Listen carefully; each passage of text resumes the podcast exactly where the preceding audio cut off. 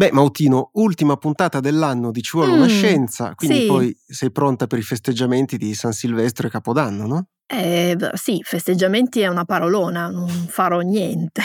Eh, neanche io faccio niente in effetti. Ah, boh, dai, allineati così, anche per il nuovo anno. Intanto facciamo la puntata di oggi dove Quello sì. parliamo della scienza che ci aspetta nel 2024, di lingue tagliate, poi capirete che cosa vuol dire, di riviste mediche a tema natalizio e di anni bisestili. Io sono Beatrice Mautino. E io sono Emanuele Megnetti e questo podcast del Post si chiama Ci vuole una scienza.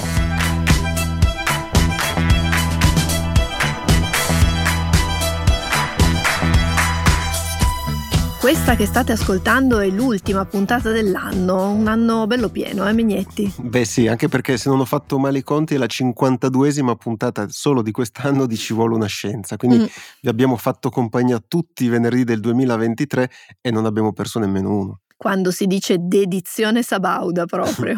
Esatto, comunque confidiamo anche di continuare a farvi compagnia nel 2024 e visto che manca anche pochissimo poi all'inizio del nuovo anno, magari vediamo che cosa ci aspetta. No, aspetta, adesso non è che vuoi fare Paolo Fox, eh, l'oroscopo alla Megnetti, no? Eh? No, no, tanto alla fine per gli oroscopi a fine anno ti dicono che l'anno dopo sarà sempre bellissimo, più qualche eccezione per rendersi più credibili, ma resterei su qualcosina di meno fantasy dell'oroscopo e quindi magari potremo dare un occhio alla rivista scientifica Nature che ogni Mm. anno mette insieme le cose da tenere proprio presenti in campo scientifico per l'anno che sta per cominciare. Decisamente meglio. Nature produce queste liste già da diverso tempo, come vi avevamo raccontato alla fine dello scorso anno. La lista degli eventi da tenere d'occhio, li chiamano così, dell'anno che arriva, quindi del 2024, non ha la presunzione di prevedere con precisione che cosa succederà, però offre degli spunti interessanti per farsi un'idea di come si stiano orientando alcuni settori della ricerca e dello sviluppo di nuove tecnologie. E se parliamo di nuove tecnologie, probabilmente una delle prime cose che vi vengono in mente è l'intelligenza artificiale. Se ne è parlato moltissimo nell'ultimo anno, lo abbiamo fatto anche noi qui nel, nel podcast e se ne parlerà ancora molto nel 2024, visto che i sistemi di intelligenza artificiale fanno dei progressi molto rapidi e iniziano a essere presenti in molti ambiti della nostra esistenza. E le attenzioni sono orientate soprattutto verso OpenAI, che è la società californiana che ha sviluppato ChatGPT, che è probabilmente il sistema di intelligenza artificiale più conosciuto e di sicuro anche quello più chiacchierato dell'ultimo anno. Per il 2024 ci si aspetta che OpenAI metta a disposizione GPT-5, che è un'ulteriore evoluzione proprio del suo sistema, che avrà capacità ancora più avanzate legate all'interpretazione e all'elaborazione di vari contenuti, non soltanto dei testi.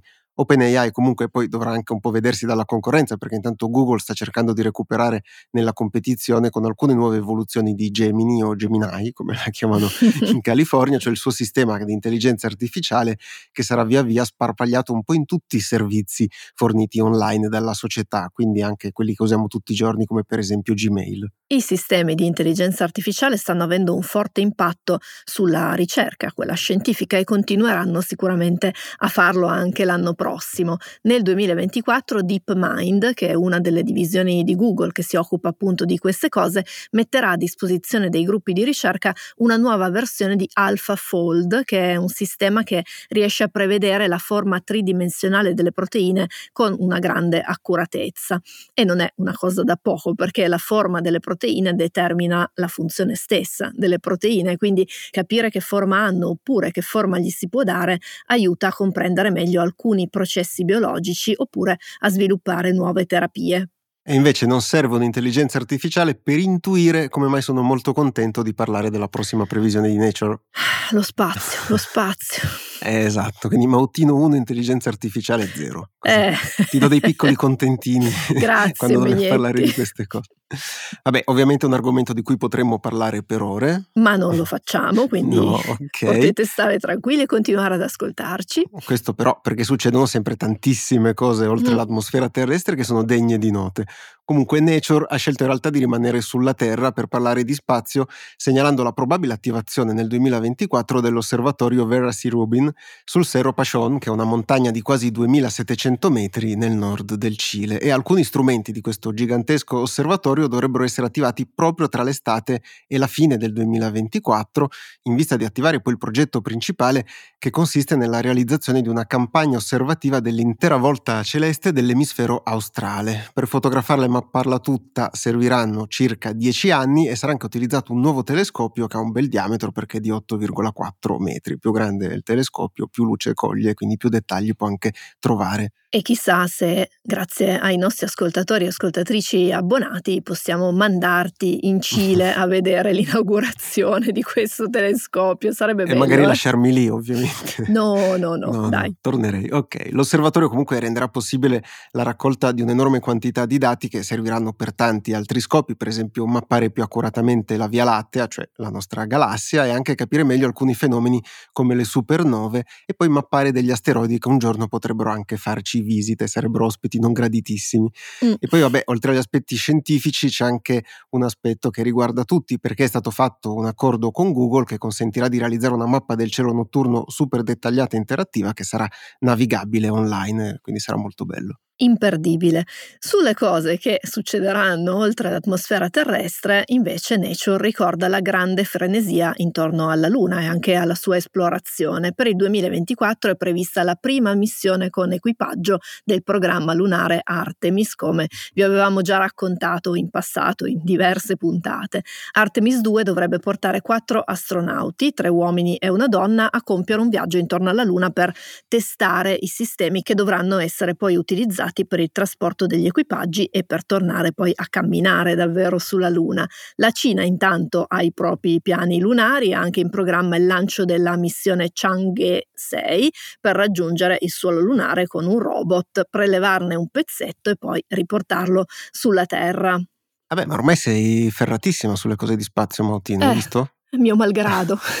Comunque aggiungiamo come extra perché queste non sono comprese dentro Nature, però nel 2024 succederanno un sacco di altre cose, ci si aspettano nuovi test di Starship, che è quella gigantesca astronave di SpaceX che per ora salta in aria un po' troppo prematuramente, e poi però anche la sperimentazione, i primi lanci inaugurali di alcuni nuovi razzi che sono molto importanti, ne citiamo solo alcuni, l'Ariane 6, il New Glenn e anche Vulcan Centaur, sono tutte delle nuove tecnologie, dei nuovi razzi che potrebbero poi espandere le nostre possibilità di accesso oltre l'atmosfera terrestre. A volte gli annunci di queste iniziative, di queste missioni spaziali sembrano usciti da un film di fantascienza, però non è da meno, nel senso della fantascienza, l'avvio di un programma nel 2024 per ridurre la trasmissione di pericolose malattie da parte delle tue amiche Megnetti, le mm, zanzare. Maledette.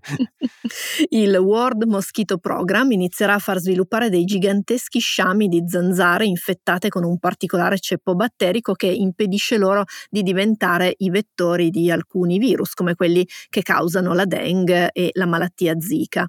Il progetto potrebbe ridurre il rischio di infezione per almeno 70 milioni di persone che vivono in aree dove queste malattie sono costantemente diffuse dalle zanzare se tutto filerà liscio e con la natura si sa che le cose possono sempre prendere delle pieghe totalmente inaspettate, comunque se filerà liscio a pieno regime l'iniziativa produrrà 5 miliardi di queste zanzare all'anno per rimpiazzare progressivamente quelle infettive e l'obiettivo a lungo termine è di sterminarle in qualche modo nel giro di un decennio. E poi a proposito di malattie, oltre all'arrivo di nuovi vaccini contro il coronavirus da somministrare per via nasale, quindi anche molto più pratici e poi che potrebbero offrire delle chance ulteriori per prevenire proprio l'infezione virale, a maggio ci sarà un evento che è molto importante e che riguarda l'Organizzazione Mondiale della Sanità, perché nel corso della 77esima Assemblea Mondiale della Salute i 194 paesi che fanno proprio parte dell'organizzazione si confronteranno sulla nuova bozza di un trattato molto importante sulle pandemie in modo da adottare delle linee guida che siano comuni per prevenire e gestire meglio le future pandemie. E negli ultimi anni diciamo che i governi hanno sperimentato tanto nel bene e nel mm. male e quindi poi sono anche usciti tanti studi e analisi per capire che cosa abbia funzionato e che cosa abbia funzionato meno. L'assemblea è vista quindi come una buona occasione per fare il punto della situazione e decidere poi come gestire molte di queste cose, dalle modalità per negoziare le forniture dei vaccini al modo in cui si raccolgono e condividono i dati che poi sono essenziali per fare prevenzione, soprattutto per evitare che si verifichino le pandemie. Quindi se tu vuoi andare in Cile a vedere il telescopio, io vorrei andare a questa assemblea. Facciamo così, desiderata di fine anno dei, di Ci vuole una scienza.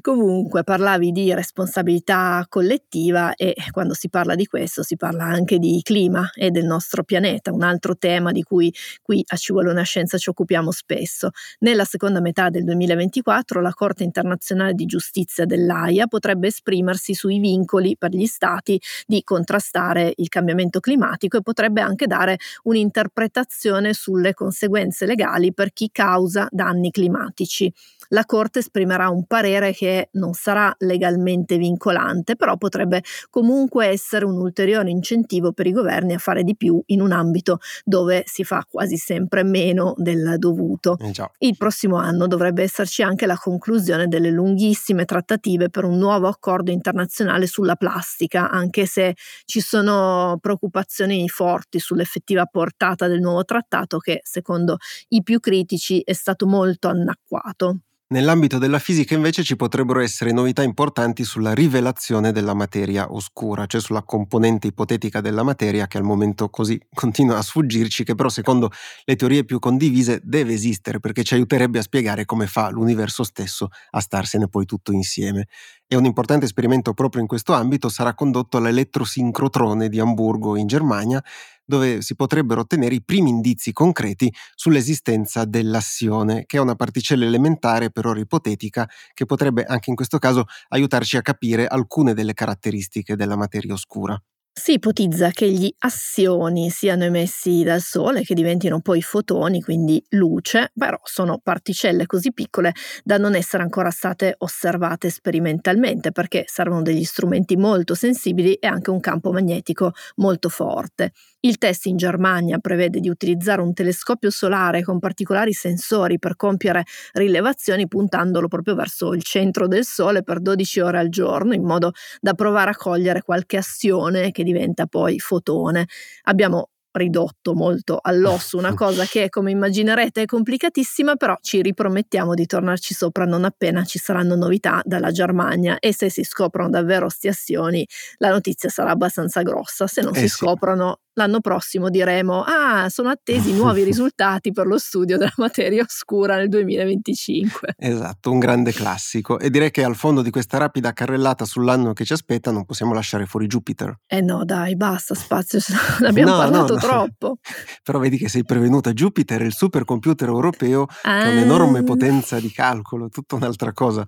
Pensate che può effettuare un miliardo di miliardi di calcoli al secondo e sarà impiegato per scopi di ricerca anche molto diversi poi fra loro, perché i piani prevedono di utilizzarlo per ricreare in digitale modelli che siano super accurati del cuore e del cervello umano, in modo da studiare e potenzialmente scoprire poi anche delle nuove caratteristiche. Però questo supercomputer sarà anche utilizzato per produrre simulazioni ad alta risoluzione del clima terrestre e del modo in cui si modifica in base a diversi scenari e condizioni che poi sono sempre legate al cambiamento climatico.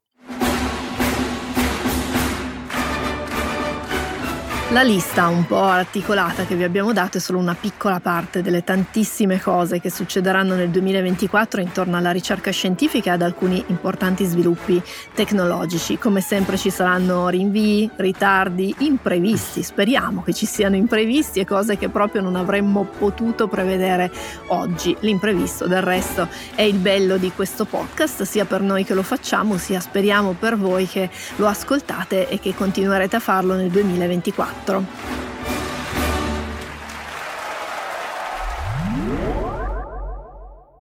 This episode is brought to you by Shopify. Whether you're selling a little or a lot, Shopify helps you do your thing, however you cha-ching. From the launch your online shop stage, all the way to the we just hit a million orders stage. No matter what stage you're in, Shopify's there to help you grow. Sign up for a $1 per month trial period at shopify.com slash special offer, all lowercase. That's shopify.com slash special offer. Adesso Megnetti parliamo di una di quelle mm-hmm. storie che quando le leggi ti dici solo gli americani possono perdersi dietro a sta roba e poi ah. magari le vedi arrivare qui da noi qualche tempo dopo. Almeno questa volta speriamo che non capiti o perlomeno non in quelle proporzioni perché parliamo di una procedura che prevede di tagliare la lingua ai neonati. Beh, mi sembra un buon auspicio per il nuovo anno, proprio. In effetti, questa era una storia perfetta da raccontare nella ultima puntata, quella prima di Natale, era pronta per essere usata come argomento di distrazione al cenone della vigilia, quando lo zio ti fa le domande un po' imbarazzanti oppure parte un po' per la tangente. E allora arriviamo alla notizia perché il 18 dicembre il New York Times ha pubblicato una inchiesta bella corposa su una pratica che prende il nome di frenulectomia linguale e che prevede di tagliare quel cordino, chiamiamolo così anche se anatomicamente non si chiama così, di tessuto connettivo che ancora la lingua al pavimento della bocca. In sostanza è il frenulo che può essere corto, il termine medico corretto è anchiloglossia, questo è il nome della condizione, e quindi impedisce se troppo corto il normale movimento della lingua. Per la Società Italiana di Neonatologia, la SIN, il frenulo corto è un fattore di rischio per l'interruzione prematura dell'allattamento perché comporta la difficoltà per il bambino ad attaccarsi al seno e anche a ciucciare bene il latte, quindi trasferire efficacemente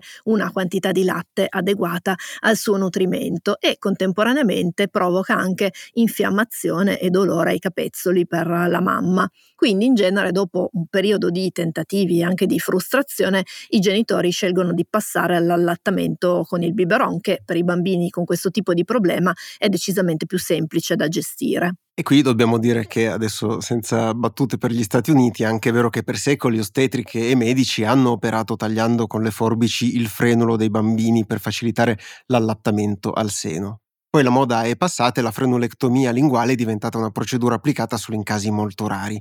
Si sono inoltre poi sviluppate tecniche non chirurgiche di aiuto all'allattamento per i bambini che avevano queste difficoltà anche perché poi i dati a supporto dell'intervento chirurgico sono tuttora poco solidi e quindi insomma tutto sembrava fosse ritornato un poco a posto fino a quando però Mautino... Eh, fino a quando una decina di anni fa quando la pressione per l'allattamento al seno è diventata importante sono spuntate figure professionali dedicate alla consulenza all'allattamento alcune delle quali con un approccio commerciale molto marcato ed è proprio in questo contesto che si è sviluppato il fenomeno di cui parla il New York Times e che possiamo definire una deriva un po' preoccupante. L'inchiesta ha infatti seguito dei professionisti in diversi stati raccogliendo delle storie che sono decisamente inquietanti. Una di queste riguarda per esempio una coppia formata da un consulente per l'allattamento e da un dentista di New York che trattano un centinaio di pazienti a settimana per 900 dollari l'uno, quindi potete farvi un po' i conti.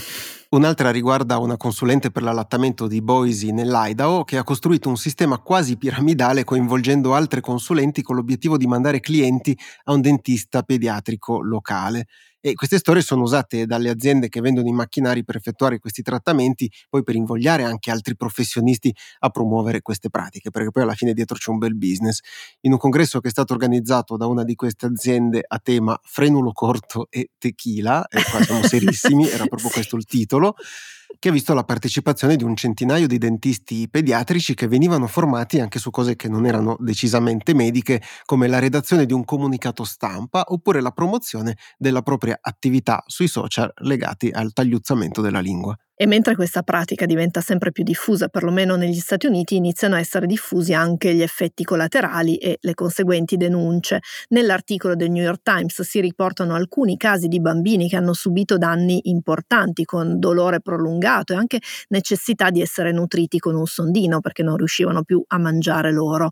Se andiamo a vedere i dati reali, l'incidenza di questa anchiloglossia, insomma di questo frenulo corto, è molto bassa. I bambini che nascono con questo problema problema sono pochi, secondo le stime più ampie si parla di un massimo del 5-10%, stando ai dati riportati dalla Società Italiana di Neonatologia, di cui però solo una minima parte deve ricorrere a interventi di qualche tipo. Nella stragrande maggioranza dei casi passa da solo, insomma si arrangiano, i bambini imparano a succhiare lo stesso oppure vanno di biberon a volte negli articoli su alcuni giornali, insomma, magari quelli diffusi dagli operatori professionali stessi, si vedono circolare numeri molto più alti, superiori al 50% dei bambini che avrebbero questo problema, però si tratta di dati sballati, ottenuti magari dando peso a sintomi comuni riferiti dalle neomamme, come per esempio il fastidio o il dolore al capezzolo, e in assenza di una diagnosi vera e propria fatta sul bambino. Secondo l'Academy of Breastfeeding Medicine, la diagnosi è spesso sovrastimata e risente dell'attitudine dell'operatore ad attribuire le comuni difficoltà in corso di allattamento poi al frenulo corto, quando in realtà il frenulo è giusto, possiamo dire normale, e quindi i problemi evidentemente sono altri. I primi giorni di allattamento del resto possono anche essere molto difficili in generale. Il New York Times segnala i risultati di un recente sondaggio che è stato condotto su 1400 donne, dal quale emerge che quasi il 40% negli Stati Uniti si è dovuta confrontare con almeno una complicazione come dolore lancinante, capezzoli screpolati oppure seno dolorante. Questi primi ostacoli possono essere scoraggianti e se è vero che generalmente poi passano con il tempo e con l'esperienza acquisita dalla mamma e anche dal bambino, è anche vero che mettono la mamma in una condizione di forte vulnerabilità, soprattutto in un contesto come quello attuale nel quale sulle neomamme si riversano numerose pressioni e quando c'è la vulnerabilità poi ci sono quelli che ne approfittano. In questi giorni, mentre preparavamo questa puntata, abbiamo guardato se per caso questo fenomeno ci fosse anche in Italia e ci sono dei post, iniziano a comparire su alcuni gruppi dei riferimenti a questo tipo di pratiche. Ovviamente la situazione non è paragonabile a quella degli Stati Uniti, però insomma stiamo attenti. That's Frosty the Snowman. He's a jolly happy soul with a corncob pipe and a button nose and two eyes made out of coal. E niente, Megnetti, ci casco tutti gli anni. Stavo sfogliando l'ultimo numero del British Medical Journal, cosa che mm-hmm. faccio tutte le settimane, certo. perlomeno da quando facciamo questo podcast, e mi sono imbattuta in diversi studi che mi sembravano tutti molto adatti alla nostra sezione delle notizie balenghe, quelle mm. che quando le vediamo siamo abbastanza sicuri che finiranno sui giornali perché danno l'idea di quanto la scienza possa essere un po' pazzerella, funzionano molto bene per farci un titolo, insomma, quelle mm. lì. Lo Ma sai, no? secondo te se chi ci ascolta si è accorto che esiste una sezione delle notizie balenghe al fondo di ogni puntata o quasi?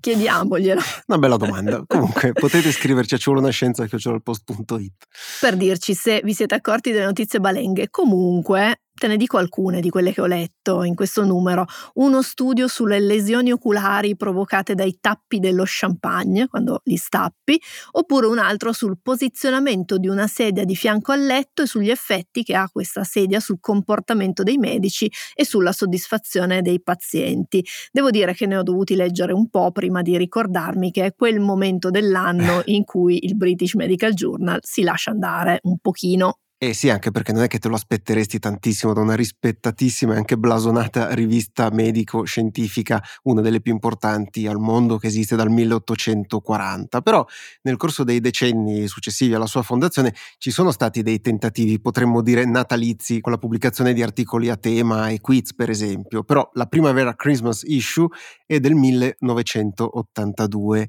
ed era stata intesa dall'allora direttore Stephen Locke come un momento di rottura dalla seriosità serialità tipica della rivista stessa. No? Quindi la caratteristica degli studi che vengono pubblicati sul numero speciale di fine anno è quello di essere sì degli studi veri, sottoposti quindi a regolari processi di peer review, ma che però hanno un pizzico di qualcosa natalizio, per meglio dire un tema, uno stile che è decisamente insolito per una rivista molto seria di medicina. Facciamo qualche esempio. Lo studio natalizio più letto in assoluto risale al 2014, quando un gruppo di ricerca ha esplorato le differenze tra i sessi nel comportamento definito dagli autori stessi idiota nell'esposizione ecco. ai rischi. Lo hanno fatto studiando i precedenti vincitori del Darwin Awards, i premi che vengono dati a chi muore in modo così idiota che, e qui citiamo testualmente, la sua azione garantisce la sopravvivenza a lungo termine della specie, consentendo selettivamente a un idiota in meno di sopravvivere. Eh, qui apriamo magari una parentesi per sì. dire che non è che siamo convintissimi di questo premio e soprattutto non siamo convintissimi che sarebbe piaciuto alla persona a cui è stata intitolata, cioè a Charles Darwin, anche perché distorce un pochino, almeno, i risultati del lavoro del naturalista inglese. Comunque, tornando allo studio del British Medical Journal, gli autori hanno misurato una netta preponderanza di vincitori uomini rispetto alle donne, portandoli a concludere che gli uomini sono idioti. Non che ci fossero molti dubbi, però. no, dai, dicevamo che è stato il più letto, sicuramente è stato anche il più commentato, eh? questo ecco. ci sentiamo di dirlo noi senza dati a supporto. Un altro studio che è stato molto letto, citato e poi che è anche stato insignito del premio IG Nobel, cioè i premi che vengono dati ogni anno alle ricerche più bizzarre, dal gioco anche di parole che in inglese suona come ignobile, è beh, lo studio relativo all'analisi degli effetti collaterali della pratica del mangiare spade. In questo caso il gruppo di ricerca ha redatto un questionario che era rivolto ai membri dell'Associazione internazionale dei mangiatori di spade, perché sì, Pensa te. esiste un'associazione internazionale di mangiatori di spade, ed era emerso che oltre al mal di gola che hanno un po' tutti, chi l'avrebbe mai detto, ci sono stati diversi casi di perforazione della faringe oppure dell'esofago con complicanze che magari erano anche poi gravi, come per esempio lo pneumoturace, cioè il collasso di un polmone e il gruppo di ricerca ha spiegato che le complicazioni maggiori si hanno quando il mangiatore di spade si distrae, e va a sapere perché un mangiatore di spade dovrebbe distrarsi mentre Vabbè, magari lo chiami, me lo chiami mentre è lì Certo, che mangia si gira, spada. di, si gira di Esatto. botto, ecco. Oppure quando mangia più spade in una volta sola, insomma se fa l'ingordo, oppure se utilizza delle spade dalle forme un pochino più insolite per attirare di più il pubblico. Il numero di quest'anno, come dicevamo, ha diversi studi che si prestano molto a titoli leggeri, anche se l'approccio del British Medical Journal non è mai quello del semplice divertimento. Vi raccontiamo uno studio che risponde a questi criteri e riguarda un'analisi dei dati di vendita delle cosiddette pillole del giorno dopo nei giorni successivi al Capodanno negli ultimi sei anni negli Stati Uniti. I dati dimostrano che le vendite dei contraccettivi di emergenza, insomma quindi di questi farmaci, aumentano significativamente in questo periodo in maniera superiore a quanto avviene con altre festività come per esempio San Valentino o la festa della mamma. E il Capodanno, come viene comunemente celebrato perlomeno negli Stati Uniti, mette assieme quattro serie distinte di fattori di rischio per i rapporti non protetti. Il primo è l'aumento del comportamento sessuale. Per esempio, in un sondaggio sulle opinioni degli statunitensi sulle vacanze e sulla loro vita sessuale, più del 70% degli intervistati ha detto di avere pianificato di impegnarsi ulteriormente per avere rapporti sessuali con il proprio partner la notte di Capodanno. Anche tra gli individui senza partner, comunque, la notte di Capodanno è spesso associata a delle aspettative di tipo sessuale. Il secondo fattore di rischio è legato al fatto che è meno probabile che i rapporti sessuali a Capodanno siano tutelati rispetto a quelli che si hanno in altri periodi dell'anno. I festeggiamenti del Capodanno sono comunemente collegati ad un aumento del consumo di alcol, che quindi si associa ad un'elevata probabilità di rapporti sessuali non protetti, anche ad una maggiore probabilità di uso scorretto della contraccezione. Il terzo fattore di rischio riguarda i tassi più elevati a capodanno di violenza sessuale, durante i quali l'uso di contraccettivi è meno probabile che in altre situazioni. Infine, l'ultimo punto legato ai rischi è l'accesso alla contraccezione classica, che può essere molto limitato durante il periodo festivo per la chiusura di farmacie e di negozi. Lo studio si inserisce in un contesto che è sempre quello statunitense, molto delicato perché negli ultimi anni sono aumentate in molti stati anche poi le restrizioni sull'aborto. E quindi la contraccezione d'emergenza rappresenta un'opzione sempre più importante, se non addirittura l'unica per intervenire su una gravidanza indesiderata, seppure poi permangano molte difficoltà legate alla scarsa conoscenza da parte della popolazione, ai costi, alla disponibilità nei negozi, anche alla confusione sulle restrizioni legali da Stato a Stato circa l'utilizzo di questi sistemi. Per questo motivo lo studio che analizza anche le cause dell'aumento di rapporti non protetti può essere uno strumento utile per politiche di prevenzione che puntino a ridurre l'incidenza di rapporti non protetti in questo periodo dell'anno, per esempio aumentando la disponibilità generale di preservativi e facilitando l'accesso a sistemi di contraccezione continua. Ti ricordi Megnetti ne avevamo parlato Eh sì. in una puntata di qualche tempo fa nella quale avevamo raccontato la storia della pillola e di altri sistemi di contraccezione ormonale. La mettiamo in descrizione se volete riascoltarla o ascoltarla per la prima volta.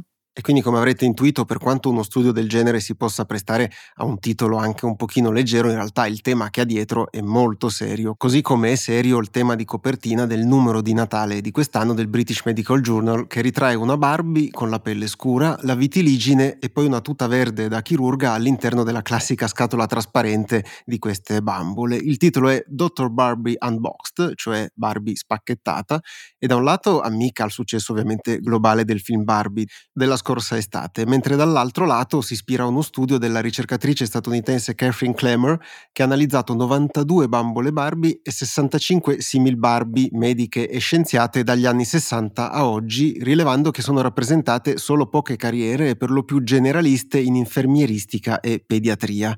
Le bambole scienziate compaiono nella serie storica solo nel 2010 e sono comunque poche, per lo più biologhe oppure insegnanti di scienze. Hanno quasi tutte la pelle chiara e sono poi vestite da Barbie, quindi con le gambe scoperte, il camice un poco aperto, contrariamente a tutte le accortezze che si usano in laboratorio per operare in sicurezza, soprattutto poi se si usano dei prodotti rischiosi. Per il British Medical Journal queste bambole, qui citiamo testualmente, riflettono delle norme di genere stanche ma persistenti che portano poi poche donne a perseguire alcune specializzazioni considerate più maschili perché più impegnative oppure a raggiungere dei ruoli apicali nella scienza e nella medicina. Forse, conclude la rivista, giocare con Barbie neurochirurga oppure Barbie traumatologa potrebbe fornire delle difese alle bambine oppure alle ragazze nei confronti dei consigli sessisti sulla carriera che riceveranno nel corso della loro vita o magari aggiungiamo noi a Barbie divulgatrice scientifica o Barbie podcaster con un bell'armadio come accessorio. Venderebbe tantissimo. Ma sì. Anno bisesto, anno funesto. Eh?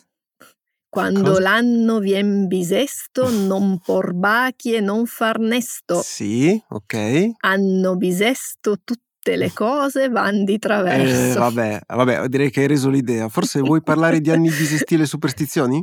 Ma va, le superstizioni le lasciamo da parte, però Ok. qualcosina in chiusura sul 2024 che sarà bisestile, beh, la potremmo dire, no? C'è della scienza. Sì, anche tra l'altro ho controllato il calendario per vedere quando cade il 29 febbraio, ma per pochissimo non è un venerdì, quindi niente puntata nel giorno che esiste solo ogni quattro anni circa, circa è la parola chiave e vedremo tra poco perché. Partiamo come sempre dalle basi. Per calcolare un anno usiamo un modo abbastanza pratico. Aspettiamo che la Terra faccia un giro completo intorno al Sole e torni poi nella stessa posizione di partenza. Mentre compie questa orbita, la Terra gira anche su se stessa e ogni giro corrisponde a un giorno.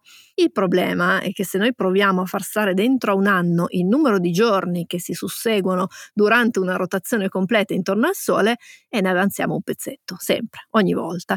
In altre parole, non possiamo mettere un numero esatto di giorni nel tempo che la Terra impiega a fare un giro completo intorno al Sole. Esatto, e quel pezzettino, come l'hai chiamato tu, dura circa sei ore e abbiamo anche imparato a ignorarlo, o per meglio dire a tenercelo da parte. Quindi ogni quattro anni ci troviamo con quattro di quei pezzettini da sei ore ciascuno che messi insieme fanno 24 ore, cioè un giorno. Ed è quindi il momento perfetto per recuperare quel giorno, no? Lo rimettiamo nel calendario e diventa il 29 febbraio. Se continuassimo a ignorare quelle sei ore circa, perché uno potrebbe anche dire vabbè ma chi se ne frega, facciamo finta di niente, beh no, perché ci sarebbe uno slittamento delle stagioni rispetto al modo in cui contiamo i giorni e i mesi e sarebbe un bel problema, cioè alla fine avremmo Natale d'estate, un po' come succede in Australia, loro ce in inverno, poi cambierebbero sempre tutti i riferimenti. Se ne erano ovviamente già accorti nell'antichità e infatti gli anni bisestili esistono da tantissimo tempo, però rimaneva comunque un problema non da poco utilizzando questo sistema. Eh sì, perché come spesso capita abbiamo fatto una correzione, ma è una correzione eccessiva, perché quel pezzettino non è esattamente di 6 ore, ma un pochino meno.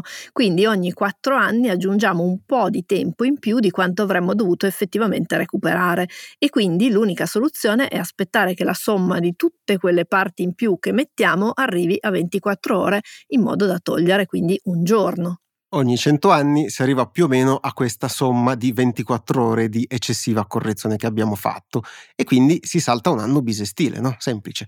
Abbiamo deciso di farlo negli anni secolari così non ci incasinavamo troppo la vita e quindi per esempio il 1700, il 1800 e il 1900 non sono stati degli anni bisestili. E qui avrete intuito che c'è un altro problema. Ecco. Saltare un anno bisestile fa sì che togliamo un pochino troppo e quindi di conseguenza dobbiamo compensare anche questa cosa. Quindi ogni 400 anni aggiungiamo un giorno extra, rendendo quindi bisestile un anno secolare. Quindi il 2000 era bisestile anche se era un anno secolare. Questo sistema, che è poi alla base del calendario gregoriano, ha reso necessari studi e dibattiti che per restare in tema possiamo definire annosi. È una storia anche molto bella e divertente affascinante perché poi c'entra anche la matematica, il fatto che si dovessero ingegnare per trovare una soluzione a questo problema. Adesso l'abbiamo trovata per qualche millennio, poi sarà il problema di, fo- di, di molte altro. generazioni future. Esatto. Comunque sia, visto che magari vi sta un pochino girando la testa, vi lasciamo nella descrizione del podcast un articolo che era uscito nel post che racconta bene come come la storia del calendario gregoriano e come siamo arrivati a questo sistema un poco arzigogolato, ma che funziona. La sintesi matematica estrema e anche pratica è comunque questa. Sono bisestili tutti gli anni non secolari che siano divisibili per 4 e gli anni secolari divisibili per 400. 2024 diviso 4 fa 506, che è un numero tondo tondo e quindi è bisestile. Facile, no?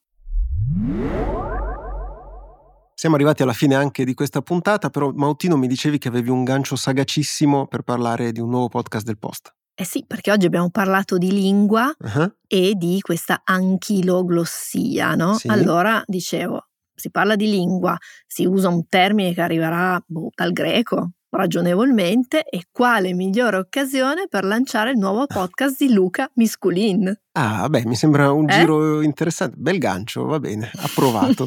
il nuovo podcast si chiama L'invasione e parte da questo presupposto, cioè dal fatto che circa metà della popolazione di tutto il mondo parla una lingua che discende da un'unica lingua originaria, che è il proto-indoeuropeo, le persone che la diffusero poi questa lingua si portarono dietro una serie di miti, un certo modo di pensare, anche un'idea molto precisa della società con gli uomini saldamente al comando e alcune di queste cose restano ancora mm. nelle nostre di società. È una storia molto affascinante, molto ricca. Luca Misculin, che è giornalista del Post, ci ha lavorato con Riccardo Ginevra, che è ricercatore e docente di glottologia e linguistica all'Università Cattolica di Milano. Hanno lavorato per anni, potrei dire, mm. a questo podcast, mettendo insieme tantissime informazioni e poi poi sentendo soprattutto le persone che hanno studiato e che si sono occupate direttamente di tutto questo. E si parla anche di DNA antico, quindi se ascoltate mm. ci vuole una mm. scienza arrivate già preparati.